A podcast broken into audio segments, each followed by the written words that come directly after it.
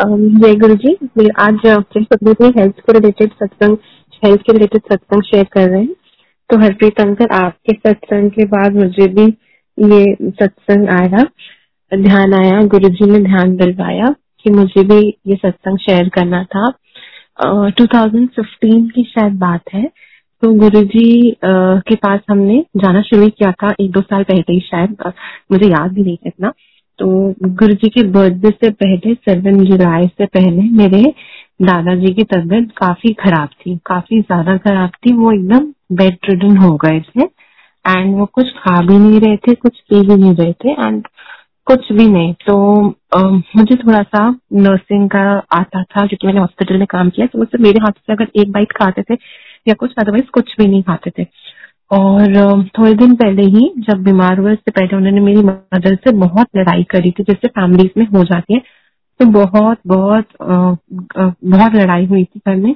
तो मेरी मम्मा ने कहा था कि मैं जाके नहीं मिलूँगी उनसे, चाहे उनकी जितनी तबीयत खराब हो बिकॉज़ कुछ ज़्यादा ही गलत बातें हो गई और सब फैमिली में कभी हो जाता है।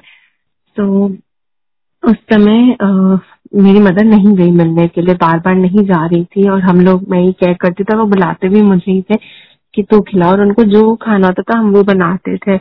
पूछ पूछ के इनफैक्ट वो बोल भी नहीं पा रहे थे। तो और मैं उनको काफ़ी बार हॉस्पिटल लेके गए थे बट हमेशा हॉस्पिटल वाले बोलते थे, नहीं, इनको कुछ नहीं, आप इनको केयर करो, कुछ नहीं, आप केयर करो। हम थ्री टाइम्स पहले उनको हॉस्पिटल लेके गए थे, अग्रसेन हॉस्पिटल जो है, वहाँ लेकर गए थे। उसके बाद एक दिन हम लोग मतलब सैटरडे को गुरुजी ने अपने दरबार में बुलाया अपने बर्थडे से पहले उस दिन दरबार बंद था। तो हम बाहर ही बैठे थे दरबार के मेरी मदर और मैं दोनों। तो गुरुजी ने आ, मेरी मम्मा को मेरी मम्मी आंटी को आके ऐसे बोला कि माफ़ी दे दे तो माफ़ी ले भी ले। तो मेरी मम्मा वही रोने लग गई और मुझे समझ में नहीं आया कि क्या हुआ। जब शब्द चल रहे और मेरी मदर इतना रोई इतना रोई जाए कि रुके ही नहीं। तो मैंने उनसे और जब हम लंगर हो गए, मेरी मदर ने मुझे इशारा किया, बस चुप। और हम लंगर प्रसाद के लिए गए। मम्मी ने बोला कि गुरु जी ने ना मुझे कह रहे हैं कि प्रसाद लेके घर जाए। तो मैंने बोला, यहाँ से तो प्रसाद मिलता नहीं है। तो तो यहीं पे खाना है तो दवाई है और घर ले जाके मिठाई तो उन्होंने कहा नहीं, वो कह रहे हैं कि लेकर जाओ डैडी के लिए। तो पूछ के मिल, यहाँ पे कहीं पूछते हैं। हमने एक सेवादार अंकल से जैसे ही पूछा तो उन्होंने कहा, आप यही रुको, मैं आपको देता हमने बस उनको बोला कि प्रसाद घर ले जाना है।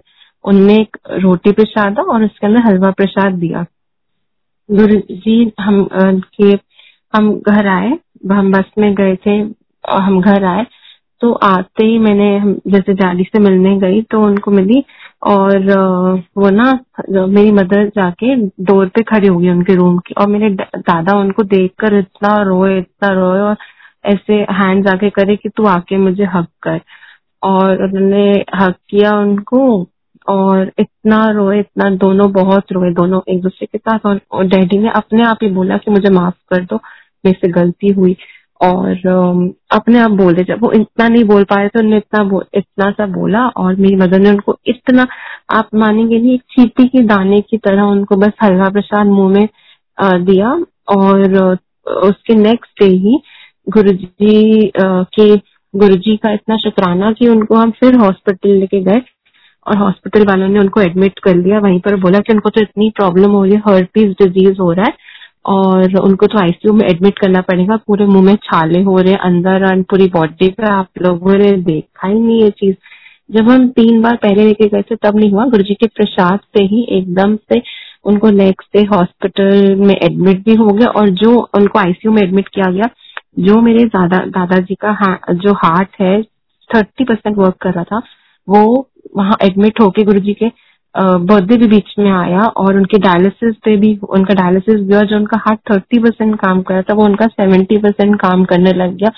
सिर्फ़ गुरु जी की एक इतना सा चुटकी भर हलवा प्रसाद की वजह से और मेरे दादाजी अब तक गुरु जी को नहीं मानते हैं। हमारे घर सत्संग हुए हैं, उन्होंने पार्टिसिपेट भी किया है जो भी उनको गुरु जी ने उनसे जलवाया, लेकिन वो मानते नहीं है उनको।